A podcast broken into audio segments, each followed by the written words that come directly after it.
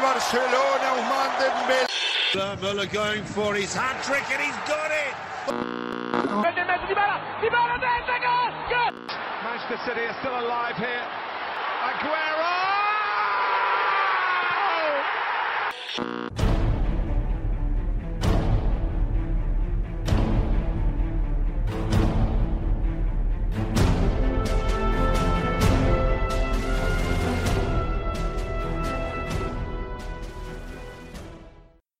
Hello and welcome to Radio Offside Podcast. I'm Ali and I'm here with a special guest who we have been trying very hard to bring on our podcast for a while. And he's finally here. Uh, let me introduce Andrew Gaffney to all of you. Andrew is a freelance writer focused on Spanish football, uh, and his works has been featured on various publications. Andrew, we are very happy to have you here with us. Oh, I'm happy to be here as well. I apologize for the, the delay in my appearance. Uh, thank you. No problem at all we are just very happy to finally have you here. Um, Andrew, uh, you're living in Valencia, Spain. Uh, first, I want to know how is uh, COVID-19 situation is in Spain right now. Uh, from what I could gather, apparently the situation in Valencia did not get as bad as it was in Madrid. Am I right about that? Yeah, well, I think the issue with like many countries that have had um, severe outbreaks in, in certain cities is based on the virus getting into care homes and Valencia was one of the ones which didn't have that, which obviously, unfortunately, Madrid did, which increased the numbers and created this uh, huge spike. But Valencia in general has been, uh, again, as much as nobody likes to sort of downplay numbers and say any deaths are okay, it's, it's been, for the size of the region, we have been relatively lucky, or at least fortunate, in that there hasn't been the same level of outbreak that we're seeing in Madrid. Um, so uh, yesterday on May 6th, uh, players returned to their camp and got tested for COVID-19. Um, La Liga is hoping to start resuming the league behind closed doors uh, mid-June in about a month. Uh, what is public's opinion about that in Spain? I mean, that means a lot of money spent on regular COVID-19 tests for players and staff, while many of people who are in need of a test may face a problem to get one. Um, I don't know. It's very difficult, um, and I wouldn't want to sort of try and become a spokesperson for the public because it, when the public are not outside and you're not really mixing, and the people you see, as much as we're more, maybe all having a, a, short conversation, which we shouldn't be doing, at least not this week. It's next week that we're allowed to talk. Um, football has been sort of very secondary, so you base it on newspaper headlines, and, and again, I'm not sure how much of that is genuine public reception. I suppose, like any other country where there have been uh, limited tests or a lack of equipment and, and, funding to, to ensure that the right people are tested, especially frontline workers, that suddenly there's a huge amount of tests available for footballers, which again, it's not their fault. Obviously, this is based on, on their brand, their clubs, and, and obviously the, the intention of financial backers, which paid for a product.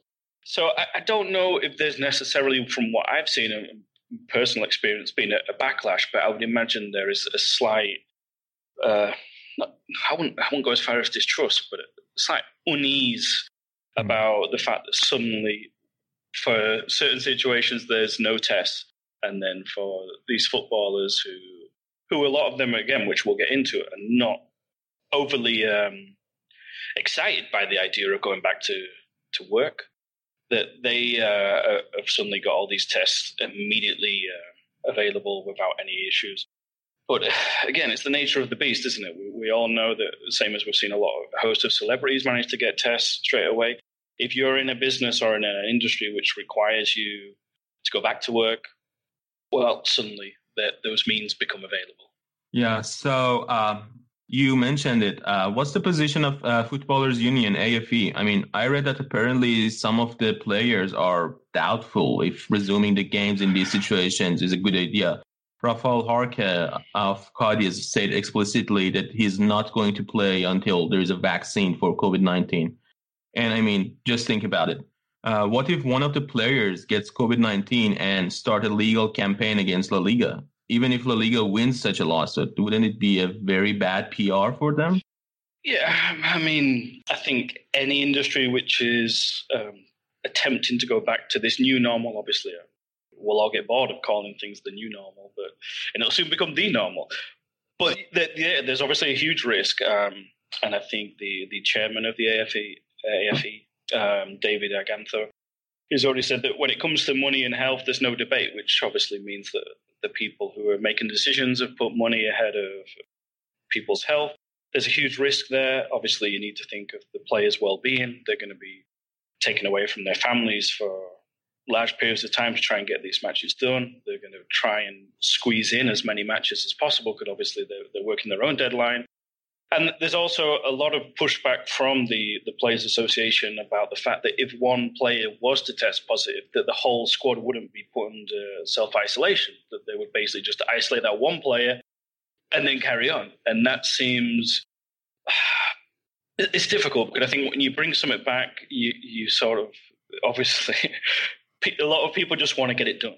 And as we've seen from other various leagues, apart from obviously the French league and with respect to some smaller leagues that have already decided how their their season's going to end, big leagues like the Liga and the Premier League and obviously the Bundesliga have weighed up the pros and cons of suspending the season or cancelling the season or null and voiding it, and, and they obviously feel that getting the games done, even if it's in a short period of time, even if it's in less than ideal circumstances. You also need to think that that Spain, especially in uh, in June and July, is extremely hot. Um, I would not envy any of those players, despite how much they earn, wanting to play 90 minute matches and possibly three. Well, I'd imagine it has to be three matches a week. Um, there's a huge risk involved, and I and I don't think anybody is going to be truly happy at the end of it. But they're obviously hoping that again, this is all subject to change, like any those um, phases that are in, in different parts of the country. In Spain, we've got, I think, three or four phases at the moment. The footballers on their own specific one, which um, is hoping that everything goes well. Obviously, there is a spike of cases. I think it's impossible to continue, but this is why they're using this month as essentially a free hit. I don't think there's been any confirmed cases that, that at least I've read um, Barcelona were the first team to announce that nobody has got it from their first team squad. But the tests are taking place over this week, obviously individual training, and then uh, uh, I'd imagine the week after. Again, these are all very flexible timescales. We go to the sort of group training, and you would hope that by the time we reach the beginning of June, hopefully the situation in the country is a lot better as well, not just the, the little pocket of footballers. And then they will say, well, the risk is extremely reduced. You would have to be really unlucky, or somebody contracted the virus, you've done something wrong, rather than the system being wrong. But yeah, there's definitely a, a moral aspect which I think is um, being tested and will be tested. And you imagine, you know, God forbid, and I, I don't wish this on anybody, but imagine Lionel Messi test positive. Do you mm. think Barcelona are going to say, well, you know what, we'll lose Messi for two weeks while he self isolates, and that could cost them a league? Or are they going to say, well, we're not playing until he's back because it's not our fault. You made us play.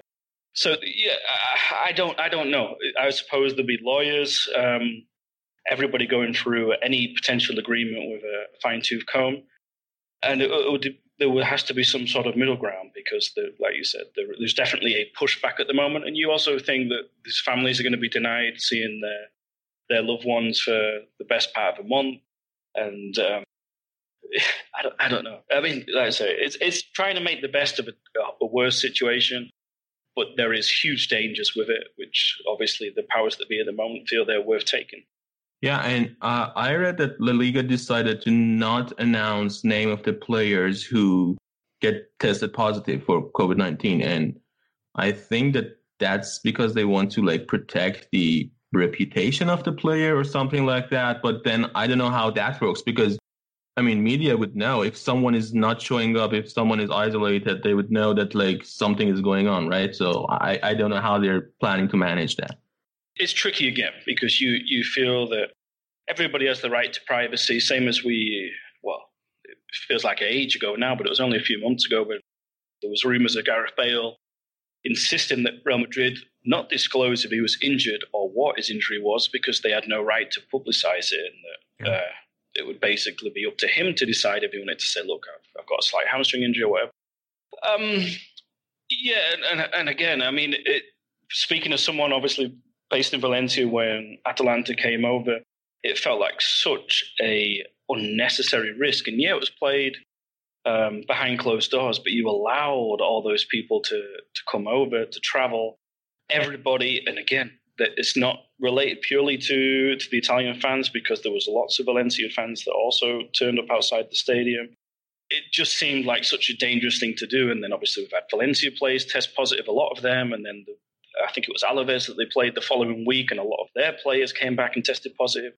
And it's so easy as we, as we know from like again, not comparing it, but I mean comparing how it spreads. The common flu. If you've got the flu and someone in your household has got, if you don't have the flu and someone has it, you know you're going to get it by the end of the week, yeah. and then you're going to spread it to a workmate.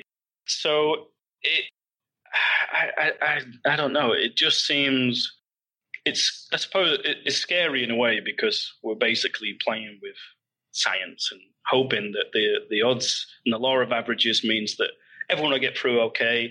If we're unlucky, there might just be one player. But if you don't announce who it was, and you can just say, well, he was injured. And it's true, you know, you imagine a lot of these players, while they've been doing their own um, training exercises, and I imagine given to them by the club, it's very different to have basically had a mini pre-season in the middle of a season to then go back. Muscle strains and all these things are going to be extremely common, especially if you're being asked to play a lot of games in a short period of time. It, I don't know. I think whatever happens in any of the big seasons, there's going to be an asterisk next to it. Not to dismiss the, the quality or whoever wins or whoever gets relegated, but it's, it's just going to be uh, an abnormality to what we're all we're all used to seeing. Yeah, and I mean, at the end of the day, there is no obvious answer to this problem. Like as you said, like League One canceled the whole league, but now Lyon is like suing the league, is planning to sue the league because they didn't get any uh, European spot for either Europe League or Champions League, and I don't know how that's going to end. So it's yeah, well, it's understandable. League, yeah. I mean, I'm definitely not going to claim to be a, an expert on League One because my knowledge is extremely limited. Um, but I'm sure I read somewhere that they was allowed to do this, or it was an easy decision because in their rules there there is sort of for extreme circumstances that if a league is cancelled, well then the current standings are final. So that's where obviously like, like the Premier League and the Liga, and I, again, I, I, won't speak for every other league because I, I don't know. They don't have that protocol in place. So essentially, this is all brand new, and anything they decide is open to legal action because no one's agreed to it, which again makes everything different. I, and we will have to see, for example, if there are clubs that are in the relegation zone now that go on such an incredible run and escape, and the teams that drop down in there say, well, how's that fair? Because they had this player who was injured and they would have probably struggled. Now they've got him back and he's scored, I don't know, 10 goals and we've lost. This isn't fair. So I, I don't know. I, I, would imagine there has to be something signed by uh, the leagues um, to essentially say, well, whatever happens in this sort of second part of the season, which is extremely rushed, stands and, you know, either lucky or you're unlucky if it comes to injuries or certain players being back. As a Spurs fan personally, it's great because we've had such a huge injury crisis, and now when we come back, we've got everyone ready. And it's like, oh, maybe we'll do all right this year in the end. But yeah, it's, it's, it's strange to really focus on football. It really is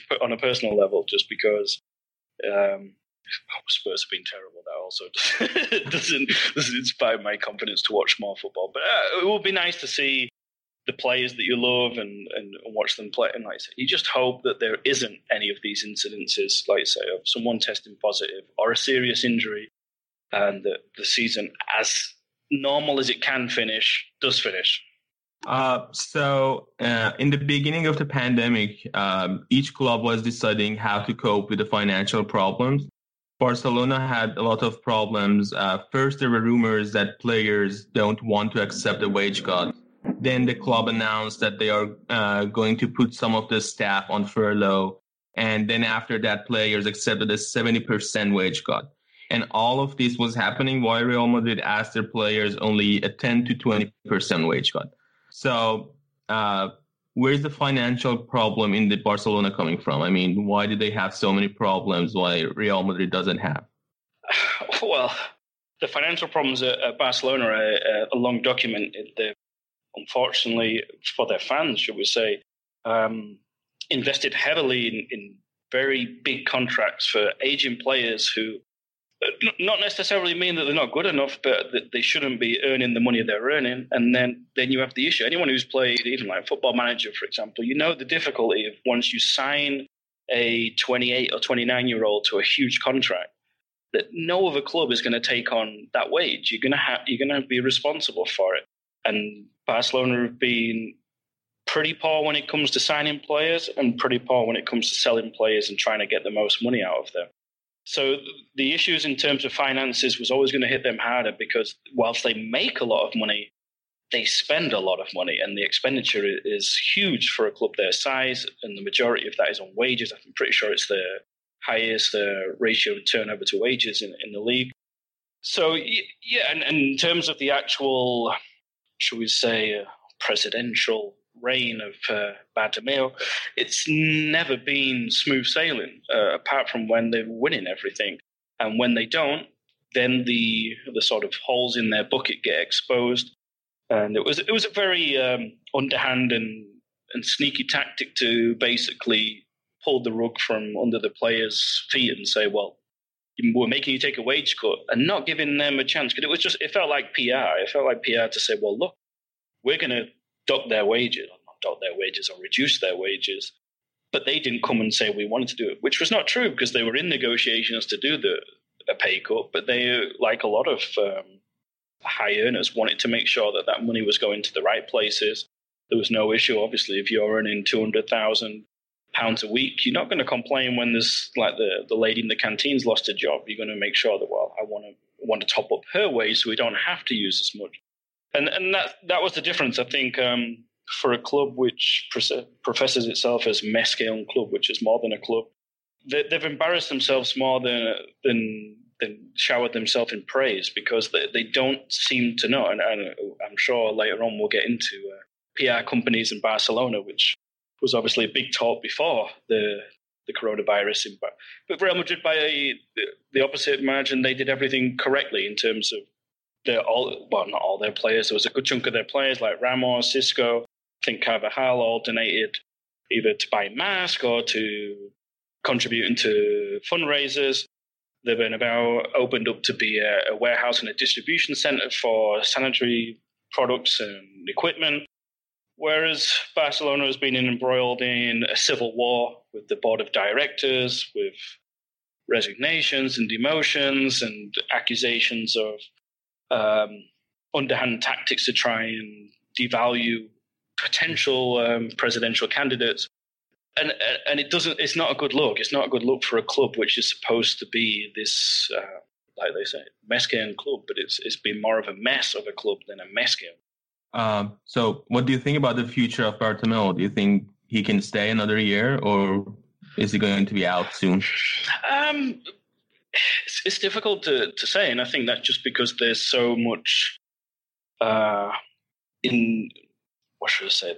There's a lack of clarity of what's going to happen next season or when next season's going to begin. Because whilst we're all, well, I would say we all, the governing bodies are rushing to to find a solution to this year, no one really knows if if the players are finishing at the end of July, possibly early August. Then you can't start a new season at the beginning or the middle of August or even the end of August those players are going to want to have a break with the World Cup in 2022. Is it 2022? We're getting, so getting so lost with all these changes of, venue. I'm pretty sure it's 2022, which is in Qatar. Um, yeah. That is obviously going to be a Winter World Cup. So then you think, well, does this sort of allow everyone to have a, a big, long sort of preseason break up until the, the winter months? Um, so in, in terms of his position, I think it depends on, on two factors. One, well, maybe three. One is the success of Barcelona, because when Barcelona is successful, fans usually are less volatile in terms of wanting change. We saw that last season um, in the summer, before Neymar was mentioned, there was a lot of Bartomeu out and Valverde out. The fans were determined to have a huge change. They wanted him to, to go. Um, and then when the Neymar news came around, suddenly all the attention went to, oh, what if we get Neymar back? And, and I don't want to say it was done deliberately and that there wasn't moves because it's well documented by a lot of people, a lot of um, reputable people and reputable sources that they did try and organize a deal. But it diverted the attention away from things that he's not handled well. And I would imagine if the season doesn't end particularly well, whether it's we have no idea of the Champions League. Obviously, we're still talking about La Liga. I have no idea how you fit in a European knockout fixture, which is quote unquote fair for everybody. Um, so it depends primarily on Barcelona's success, then transfers. But you would imagine that's probably almost null and void because the income is going to be so low that they're going to have to cut their losses on a lot of big earners. How much of that um, kitty is going to be available to spend on players? And then someone like a PSG, why would they sell Neymar on the cheap if they don't have to? They've got untold resources. So they could basically say, well, look, we're not going to, you might only have 30 or 40 million to spend on Neymar, but we're not going to sell him for that price.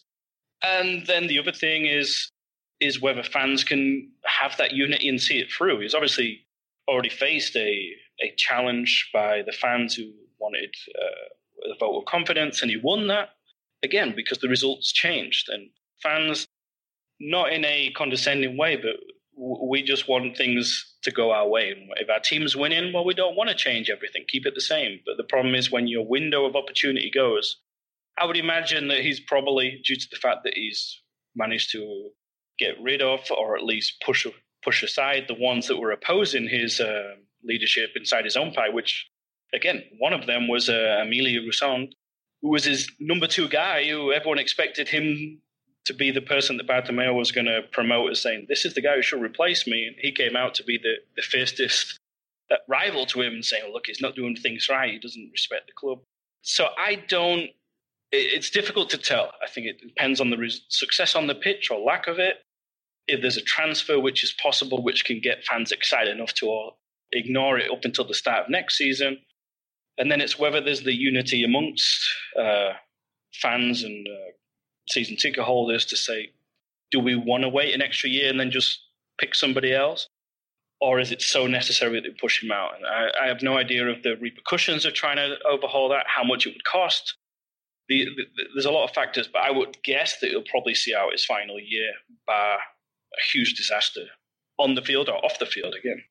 Yeah, I was reading that apparently they have a deal in place to bring in Pjanic and then just uh, let Arthur Melo go to Juventus with no money exchange.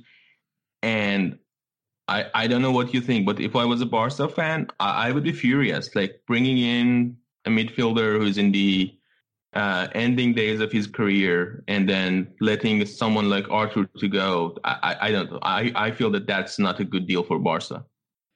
Yeah, again, uh, the, the the natural reaction is always to dismiss these stories of saying it's so ridiculous it can't make sense. But then you look at their previous workings and you think, well, maybe, maybe they could be that stupid. But uh, the, Arthur is one of those ones. It's an unusual player. He's obviously got all the potential in the world. When you see him line up for Brazil, he seems fully fit, uh, an engine. He runs all day, but he, he seems to struggle playing regular football, three matches in a week. He seems to pick up little knocks, and it takes him a long time to recover. But no, you shouldn't be replacing people like him. Same as like Nelson Semedo. And Nelson Semedo, he has a uh, he has a, he has a group of fans which absolutely adore him, and they don't see his should we say weaknesses. And there are weaknesses to his game, but he's a young player. He's he's got that ability to get up and down the, the wing, similar to a Jordi Alba on the other side. You should be trying to iron out his mistakes, not trying to replace him. And, and like you said, Pjanic, um, I don't think he, he's definitely not a bad player. I'm not going to try and claim that I've seen a lot of uh, Juventus apart from the Champions League because I, I, don't really watch Serie A. But it's not a player you would swap. You can understand like another young talent. You say, well, all right. But then you let the, like Coutinho. They're trying to get rid of Coutinho, but then they want silly money and they're delaying and delaying and saying, well, we want 100 million. And now you're going to be lucky to get half of that, especially after this crisis. Just shows that there's a disconnect of what the reality is and what Barcelona believe they can get for their players. And they've just overpaid, unfortunately, on, on many. Coutinho is a prime example, same as Ousmane Dembele. Both very, very good players, but they were never worth what they paid. And in the case of Coutinho, it will never be what they paid. Ousmane Dembele is still got time on his side, but I mean, the poor guy suffered injury after injury. And that's not going to entice somebody to splash out 100 million on a right winger who might be world class one day. But if you can't stay fit, as Real Madrid will testify to Gareth Bale. But Gareth Bale is again coincided with a lot of trophies for Real Madrid. I'm not sure Ousmane Dembele, when he is fit, can have that same impact as the Gareth Bale did when when he was at Real Madrid, even though he was suffering with a lot of injuries. It's, it's difficult. I think there's a lot of um, transfer rumors which probably aren't true. Uh, uh it was, it probably hard pressed to find somebody who not being linked with a move away from Barcelona, apart from Lionel Messi and, and probably Luis Suarez. Everyone else has been linked with a potential swap or cash and player deal.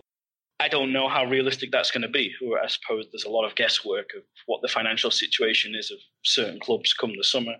But if everybody's taking a hit, you would imagine that there's still going to be transfer fees that are just going to be a lot lower than what we've seen in, in previous years. Uh, would you agree with me that both Real Madrid and Barcelona had a weak season, but uh, the difference is that it appears that uh, Real is trying to rebuild their squad while Barca is just doing nothing. I mean, I don't know. Is that me being a Real Madrid fan, or is it is there some reality in it? Um, I, I would say that there's, and it's very difficult um, for anybody, Real Madrid fan or otherwise, to, criticize the club after their European success, which still baffles me to this day. I know they've got the pedigree, the experience, but some of those things you think no other team could have done that. It was either pure luck or inspiration from one player in in a key moment. And no, it's something that only we could do. well, I had this I had this uh, slight conversation with a, a Barcelona fan recently, uh, and they were saying, well, what was the player they said that something like, oh, if Gareth Bale had gone to Manchester United when when Ronaldo was there with Ferguson, that they would have had the same success as they had at Real Madrid. And I said, I don't think so. I don't think you can replicate that. It was whether it's the club, whether it was the group of players, whether it was the cha- constant change in managers, which, as much as everyone criticised, seems to help a club like Real Madrid because it never means anyone gets comfortable or everyone expects, well, this is my favourite, so I'll play every week. But um, I think there's definitely been a drop off in quality for both La Liga giants, should we say. Atletico Madrid as well. I think they've obviously fallen off a little bit. They're constantly in rebuild mode with uh, Sergio, uh, Sergio, Diego Simeone. Yes. Um, and he, he's used to that, but I mean, it makes it difficult for any project long term at Atletico Madrid to, to be sustainable. Real Madrid obviously do have a generally a large turnover of players. That's been reduced recently, and, and maybe that's why they've had that success because it's allowed the chemistry to build. Um, I think Real Madrid, the one thing they did really well is, is they invested in youngsters. They obviously paid probably over the odds for a lot of them. But again, if you can afford it, if you amass the best young talents from, from Brazil and Spain, then all you need is one or two of them to come through, and then you you mix them in with your Galacticos, and, and you've got a really good team. Barcelona, in contrast, have have almost been reluctant to let go of the past. That mega team from Pep Guardiola never got blown up; it's just been kept there. And it's not the same team that it was under Pep Guardiola. It's the same names, but then they can't do the same functions. There's a lot of those players that they can produce one-off games where they look amazing, but they can't perform week in week out just because the toll on the body basically playing Pep Guardiola's style of football. It, it, it grains on you and it, it tires you and it wears you out. And I think that's where you look at Barcelona and there's a lot of old players there. There's a lot of players that would you say are justifying their wages, and I think the only one they've got semi right is Rakitic, that they've not given him a new deal when he asked for one. But then Jordi Alba's had a recent, semi recently a new deal. Messi seems to get a new deal every year or every two years. Suarez is another one. Busquets, Piqué. Um, these are players that, with the greatest respect, apart from Messi, because you can't replace him, the others should be as an alternative off the bench to be teaching the next young talent to come through. And, and whereas, like you say, Real Madrid have amassed this group of talented youngsters from all over the world. Barcelona seem to have sold all their talented youngsters to anyone who would pay a decent fee. And the irony will probably be that in three, or four years' time, they're going to be paying 60, 70 million to bring one of them back. And you think, well, why did you not just keep hold of him? Why did you not let him bring, come through the ranks? He loves the club. He's played there since he was 13 or 14. But if you sell him to a Bundesliga side and he suddenly explodes onto the scene and scores 25, 30 goals. I mean, look at like Luka Jovic, obviously, at your club, Real Madrid. One good season can see you get a huge move. And I, I don't understand why a team like Barcelona, which is so limited in terms, uh, uh, you've got Riqui Puig, who's um, struggling to get game time anytime. And it, it might be too young, but he should be getting some minutes. He should be made to feel you're part of our future. We're not going to play you every week, but we're going to bring you on for 20 minutes against tired legs, show what you can do. Carlos Aleñá has obviously gone to Real Betis. But th- these are the guys that they should be getting chances. They shouldn't be behind the Arturo Vidals, with the great respect to Arturo Vidal, who's done a good job at Barcelona. But you shouldn't be signing players like that. You shouldn't be playing Busquets week in, week out. You shouldn't be playing Rakitic at all if you plan to sell him. Gerard Piqué has been someone who's gone against the grain because defenders sort of tend to peak a bit later. But he shouldn't be forced to play him. He should be saved like Iniesta was and Xavi was in their final couple of seasons and bring him out for the big games when you need that leader on the pitch. But they're, they're constantly depending on their old guard, and that doesn't bode well for the future. And you've got people like uh, ter Stegen, who's in uh, contract talks, and, and that seems to have hit a impasse. And you can't let someone as talented as ter Stegen feel undervalued and underrated and leave because who's going to replace him in goal? Who is who is their second choice goalkeeper? I mean, I know it's Neto, but you don't think he is going to be as good because he isn't as good, and that's no disrespect to Neto. It's just there's a different level, and there's no one coming through the academy. You say, well, this guy looks good enough.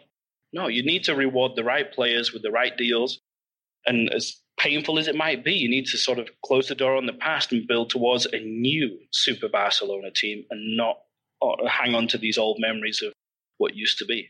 Yeah, I mean, they brought in Setien because they thought that he's going to uh, give more time to their youngsters. But uh, today, actually, I was reading on Twitter. I mean, I don't know how reliable it is, but I was reading that his favorite uh, uh midline for right now is Rakitic, Busquets, and De Jong. And I was like, so didn't you bring this guy so guys like Riqui Puig uh, could have more time? And yeah, it, it.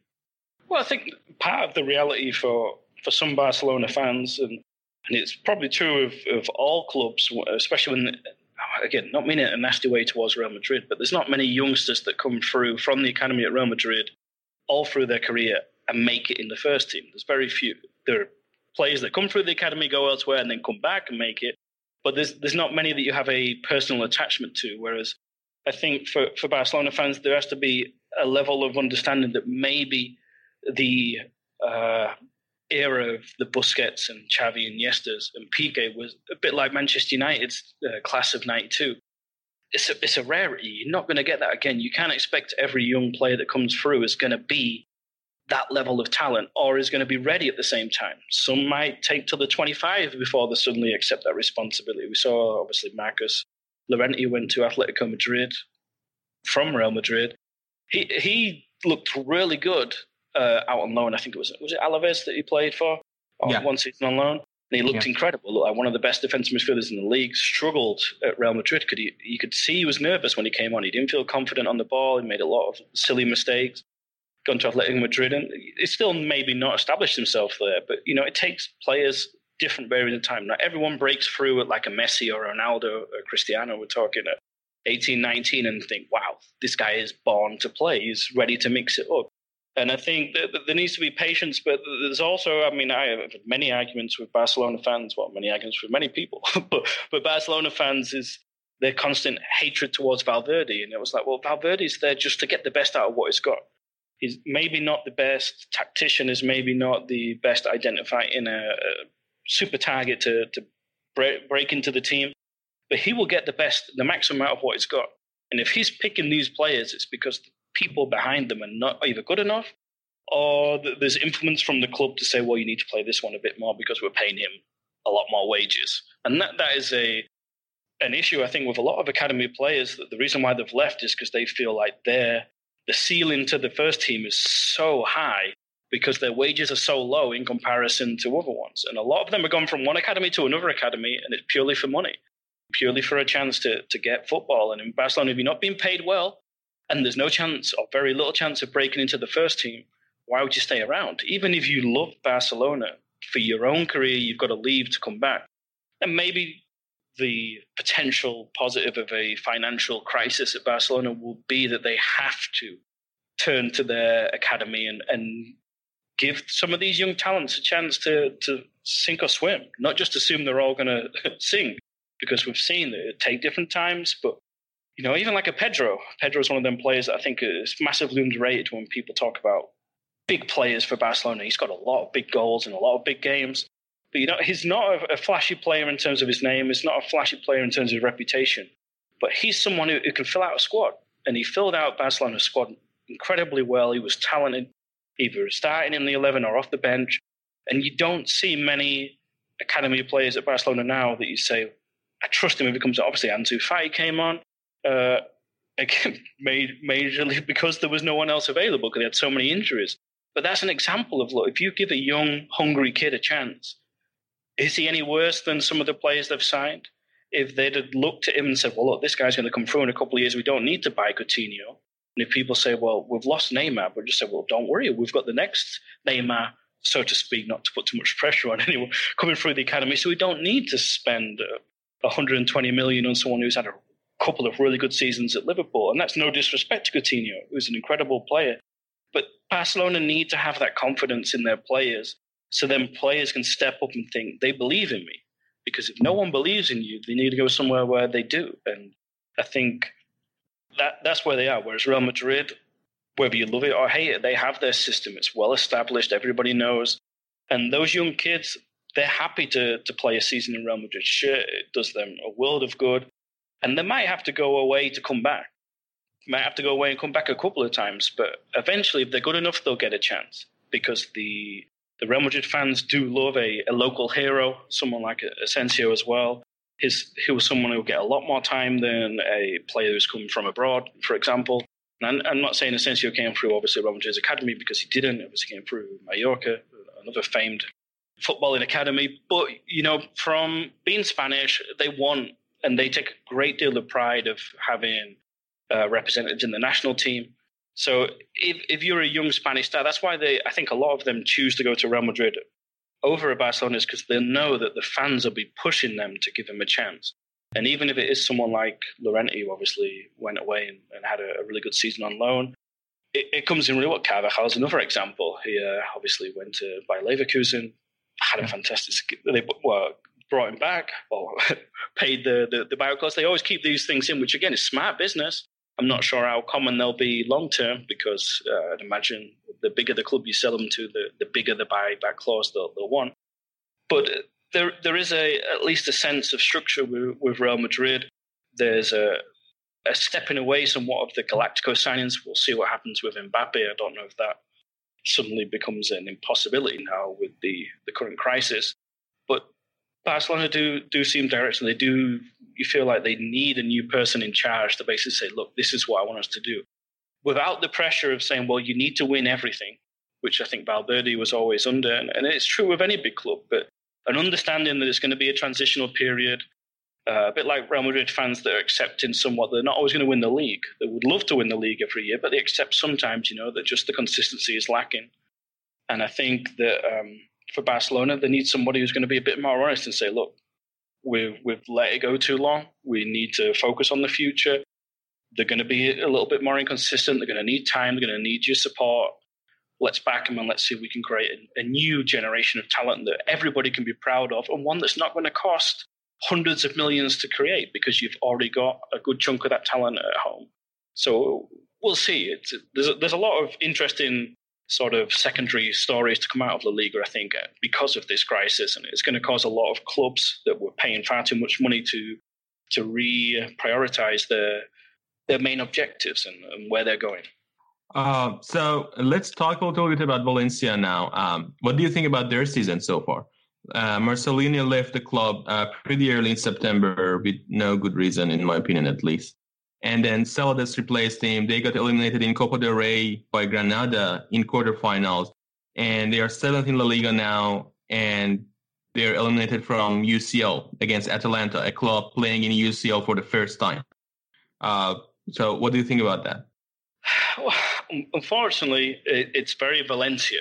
That anyone who's followed La Liga um, semi recently, or at least in the last fifteen to twenty years, knows that any success is met with it's almost like a poison chalice that there's got to be something bad that comes of it. Uh, Marcelino sacking was, was something which felt unnecessary, but I think for the people here at least, you saw it coming. There was a huge disconnect between Peter Lim and um, his people in charge and how Marcelino wanted to run the club alongside Mateu Alemany. And there was no middle ground. You know, it reached a point, uh, I think, when Marcelino did his sort of press conference type thing. It's, it's very unusual. Um, but he, he, held like a, an impromptu press conference after being sacked because obviously the club didn't give him a, a chance to say goodbye. And he basically said that he felt he was sacked for winning the Copa del Rey because Peter Lim had told him, forget the Copa del Rey. We don't want to win it. All that matters is qualifying for the Champions League. And he says that when they won the Copa del Rey against Barcelona, obviously, which was a huge moment for all the fans here, that they, they didn't get a message to say congratulations. And when they met in August for the, the first of two meetings, which uh, the second one didn't go anywhere near as well as the first one, and the first one didn't go well either, was basically just say congratulations on making the Champions League, not congratulations on, on winning their first trophy in years. No, it was just that money keeps going in and he can keep doing it. And there was uh, huge discrepancies of, I think in the first meeting, they, they both all parties agreed that Maxi Gomez would come in from Celta Vigo and that Santi Mina would go the opposite way. But then everything after that seemed to be a tit for tat battle, and nobody was on the same page, whether that was by design, whether it was trying to force somebody to say, well, okay, I'm going to walk, or make, or the other person saying, well, you're going to have to sack me if you don't want me to, to offer my players. And they had a second meeting, and again, I think it was Marcelino wanted Rafinha. But Peter Lim said, look, he's got injury problems. I want you to play our young players. Our young players are, are good enough, and then we're going to sell them because his idea is basically invest in youth. When they do well, sell them for profit, and that would be the long term stability that the club needs. Then, obviously, the end of the transfer window was a another horrible uh, showing in terms of unity because Peter Lim basically tried to sell Rodrigo Moreno to Atletico Madrid, which we in theory, the team that Valencia would be trying to compete against because you dismiss the top two for now and you focus on, well, Atletico Madrid, the, the weakest of the three. If we're trying to break into that sort of monopoly of teams, then we have to go. Which Marcelino said, well, if we sell him, we're going to have to sort of revise our objective for the season because you can't expect me to get top four if you're selling my best striker to one of our main rivals. And that was essentially him saying, sack me. And Peter Lim said, well, all right, sack it. As for Ceballos, it's difficult. I think it's always difficult to to replace a successful and popular coach. There have been bright moments, but I don't think there's been anything uh, that makes you think the team's better without Marcelino. But again, it's a thankless task. But he's another one of those play, players, one of those managers and coaches that's been picked by Peter Lim. So he's going to have a little bit more time than most. But it's difficult to envisage him ever winning over the fans, and that's nothing to do with necessarily him. But there's a lot of resentment towards how Peter Lim runs the club, even though on the, the face of things it looks quite well, quite successful. You know, two seasons of Champions League. Atalanta, I mean, again, to go back to the point, I can't uh, talk about how well they're doing. Obviously, I've seen them in the, the league table, and they've had some really impressive results after a horrible start to the Champions League. I think they lose the first two or three games, uh, and then they came back and, and, won everything. They're, they're a really impressive young side. I think, obviously, for Valencia, though, the, the game was lost in Italy when they uh, got destroyed. Uh, I mean, they had to play extremely open at home. And again, without your supporters there, which it's a huge influence, and it's not an excuse because I think obviously circumstances dictated that you shouldn't have any fans there, and it was the right decision.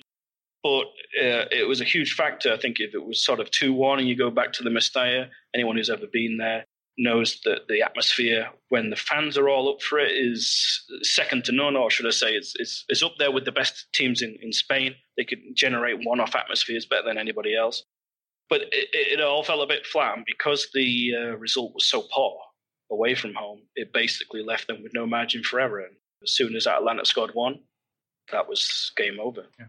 Uh, to me, Peter Lim is very much like Mike Ashley of Newcastle. uh, it seems that they run the club the same way. Um, and I, I really, I'm really waiting for someone to buy Valencia from Peter Lim because I, I think that they have a really good potential to become a really huge club. Yeah, I mean, I th- I th- there are similarities. I think as much as even the most ardent of Valencia fan, I think comparing to Peter, Mike Ashley is. I can understand it, but there are obviously extremes to that. I think Peter Lim has spent money, but it, it became, I think, very abundantly clear that he wasn't as much as he talked about a long-term vision for Valencia. That really the only long-term vision was buy it as cheap as possible, restructure the debts, which made a huge difference. Don't get me wrong; the the club might not even be here if his uh, deal had not gone through. Um, finish off the new stadium, which fortunately again was nothing to do necessarily with him because that was a previous um, regime that made such a, a, horror show of trying to design a stadium. Which, if you've ever been to the Mestalla, is one of the uh, whilst it, it's old, it, after a new lick of paint, it looks incredible. Um, it felt unnecessary, and, and, there was a lot of promises. But again, the cynic in you says this was just said to get fans on side. And the reality is, because he paid so little for the club, that if somebody said, "Well, we'll double your money or triple your money," it snapped the hand off because he's a businessman at the end of the day. He's not a Valencia fan. He's not. He's not deep rooted in tradition. He spends very little time over here. The only time you'll see him at a game, generally speaking, is when they play Real Madrid. Um, I think the last two times it's been to to the Mestalla was for that. Uh, or he's trying to sell players. Obviously, Paco Alcacer was the one that when he came over and was like, "I'm taking Paco to Barcelona because they've offered this money," and then Rodrigo Moreno, and, and he he is a bit like Mike Ashley in the sense that when things are going well, he wants a more hands-on approach and he likes things done his way. Um, so that's why I, I, don't mean to be disrespectful to to Celades because is that so little time in the job. But you have to be a yes man, essentially, to last a long time because Marcelino did the most that you can realistically expect from Valencia. He won a trophy. He beat, uh, you know, the league winners in the final, and and he qualified for the Champions League twice with so many limitations financially that you can't expect anything more. And if he was not unsackable, then nobody is, unless you go for someone like a Mourinho, who obviously not available at the moment. But then, would he be enticed by a project at Valencia where there's less money available? With you know the, the La Liga title is is not the same as in the '90s when Benitez came through. The money is and the gulf in quality is so big now and so vast that it's it's difficult. I, I do hope whoever potentially buys Valencia. I mean, now it's obviously more difficult with the financial situation. But there, there's a club there that's huge. There's similar to, like you say, in Newcastle, there's a huge fan base, passionate fan base that love their club. They've got a, an academy system which basically, either depending on which side you look at it, either poaches or gathers the best talent in this region, which is a vast region. And if you're good enough, you get picked up by Valencia. And that's why so many talented players have come through the academy there and it's it's difficult. I say on the face of it, you can say, well, Peter Lim wants to invest in young players. What's wrong with that? But then you've got someone like Ferran Torres, who's had a, an incredible last couple of seasons, especially this year up until the, the break. And he, he's sort of saying, well, you've got to pay me like I'm one of your best players. Because he knows that there's offers from other European countries that are going to triple his wages. What reason is there to stay? And what is the direction of Valencia? What is their objective for the season? Is it just qualify for the Champions League? which is good for the accounts. But as fans, is that really what you care about? I guarantee if you asked any Valencia fan what was their lasting memory of the previous season, it was winning the Copa del Rey, not qualifying again for the Champions League. Uh, so what do you think about Sociedad season? I mean, they've done a great job under Imanol. Uh, they have a very entertaining style of play, and they have the youngest squad of the league. Uh, what do you think about them? Well, Real Sociedad, I think, have been one of those teams similar to Valencia in, in sort of the, the more modern uh, Liga history that have always threatened to explode into the scene with um, an investment in youth. Obviously, they differ from their Basque neighbours who focus entirely on players who were born in that region. But Real Sociedad have got a real hotbed of young talent, and they give it a chance and they allow it. And, and I think players that go there know that if if a big team comes in from and they want to move, the, the club will sell. They're not going to play hardball, which obviously, if you go to an athletic club, they say, well, you have to pay the buyout clause. And that impedes it because you know that if unless you really love playing for Athletic Club and you have no ambition to anywhere else, which again is perfectly fine, you're stuck there. Whereas at Real Sociedad, there's a more understanding of well, look, we'll give you the the platform to showcase your ability. Maybe you come from a bigger team, maybe you've had injuries, maybe you've not really had a chance, or maybe your parent team's not playing you, so you can go on loan. And, and I think they play incredible football. Like I say, it's, it's fast, it's attacking. It's, not perfect because obviously the, they're not top of the table, and but they, they're not pretending to be. What they're trying to do is entertain their fans. They've thankfully, thankfully, got rid of that terrible running track around the uh, Anoeta, which was awful. And now it is a proper football stadium as well. They also have a huge fan base. I know everybody loves uh, athletic clubs, um, history, and, and, the style of football, and, and their new stadium. But Real Sociedad is a big club as well. You know, they have a huge history. And, and it's nice to see these teams come up there. And like I say, sometimes it's circumstance, like Willian José. He he wanted to go to obviously Tottenham in the in was it summer or January? It's difficult to remember now. Uh, it was both actually. yeah, but, but, January it was more. Yeah, yeah Spurs needed a striker, yeah. and it was rumored, and he said, "I want to leave." Uh, and then when it didn't go through during this period, obviously uh, Isak got a chance, and he took it, and he looks. I, am not going to use the term of the Swedish Ibra because it's not true. He's a very different player. But you know, he's such a talented guy, and, and for circumstances, got a chance. But it, instead of a negative for the club, it's turned into a positive, and and that's it. And it's also sticking with a similar team. Basically, you can name Real Sociedad's eleven every single week, and that continuity and the cohesion of that group is is incredible. Um, whether they could mix it with a European campaign at the same time, well, I'm sure they'll happily cross that bridge when they get to it. But yeah, they're, they're a fantastic uh, side, similar to like Getafe. Obviously, not the same in terms of visually appealing, but Getafe, any any team, any underdog that overachieves or or breaks the the status quo is always admired by by the neutrals. And and, and I think if you can play good football on top of it, well, even better. And Real Sociedad definitely uh, fit into that category. Uh, so what what what would you do? What would you do if you were Odegaard? Would you stay another season in Sociedad, or would you go back to Madrid?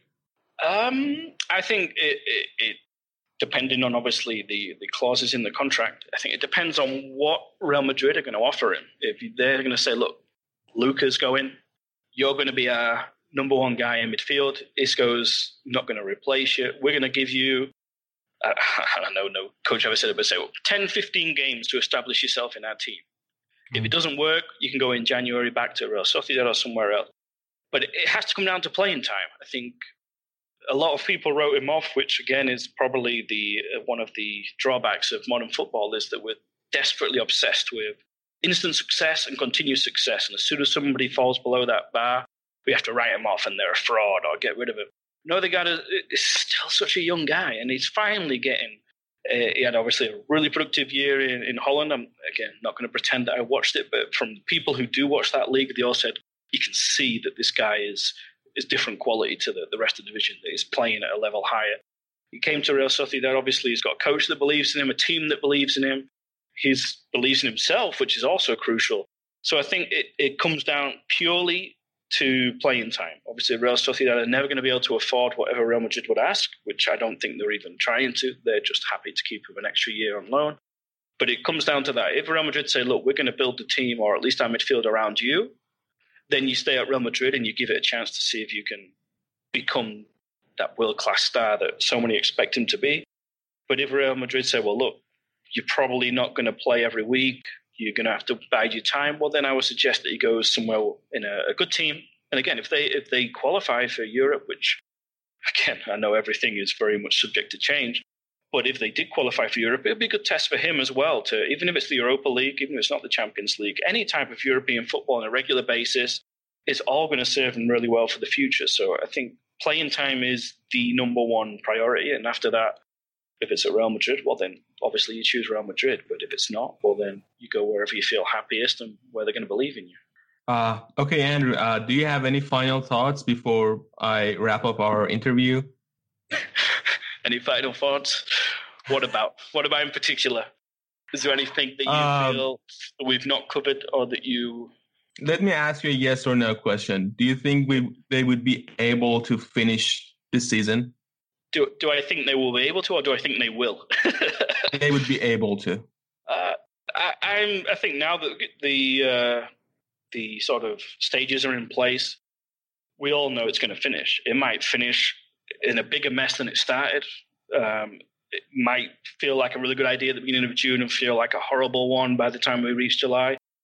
But I don't see bar a Oh, obviously I hope it doesn't happen. A huge outbreak again in Spain.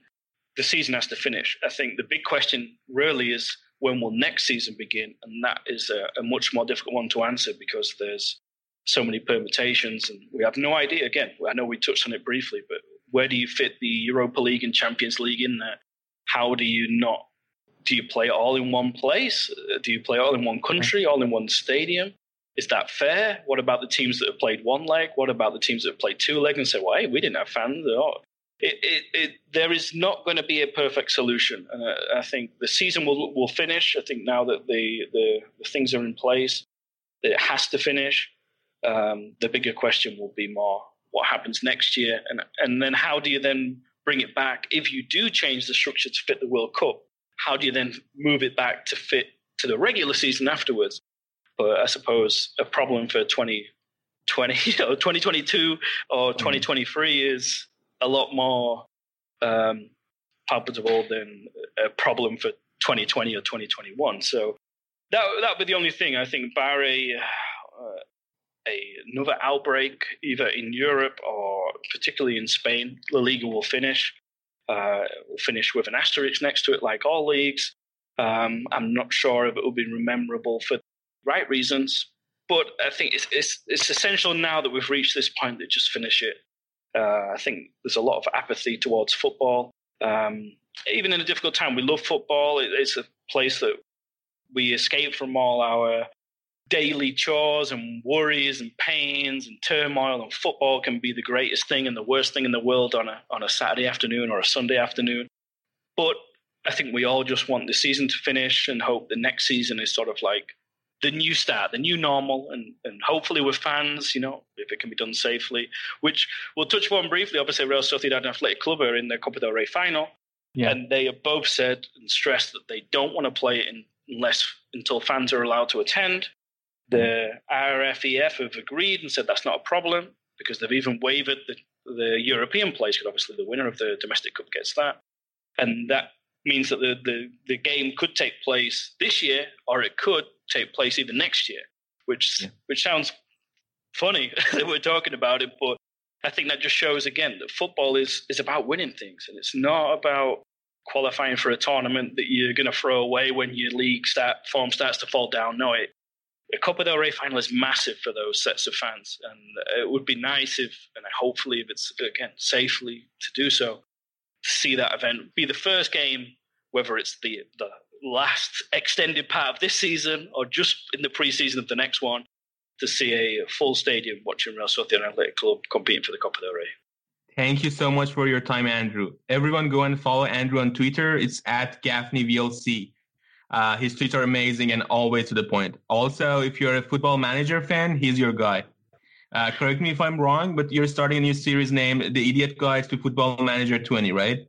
Yeah, that is the plan. Unfortunately, like a, a lot of people during this lockdown and with work being reduced, uh, I've turned to an old flame in Football Manager and, and I played far too many hours that I will not disclose because, unlike previous versions of Championship Manager, where it used to tell you like a little status of you should clean your clothes or maybe you should go outside. You remember what this looks like? I played a lot of hours, so I like to think that I can at least share some of my knowledge with with the people who who are maybe joining late to the the renaissance with uh, probably the most uh, nostalgic and, and, fun computer game of my youth. Uh, thank you, Andrew. Thank you a lot, um, and thank you to all of you who watch our interview, don't forget to press the subscribe button. Uh, we would have more interviews for you that you don't want to miss. Thank you.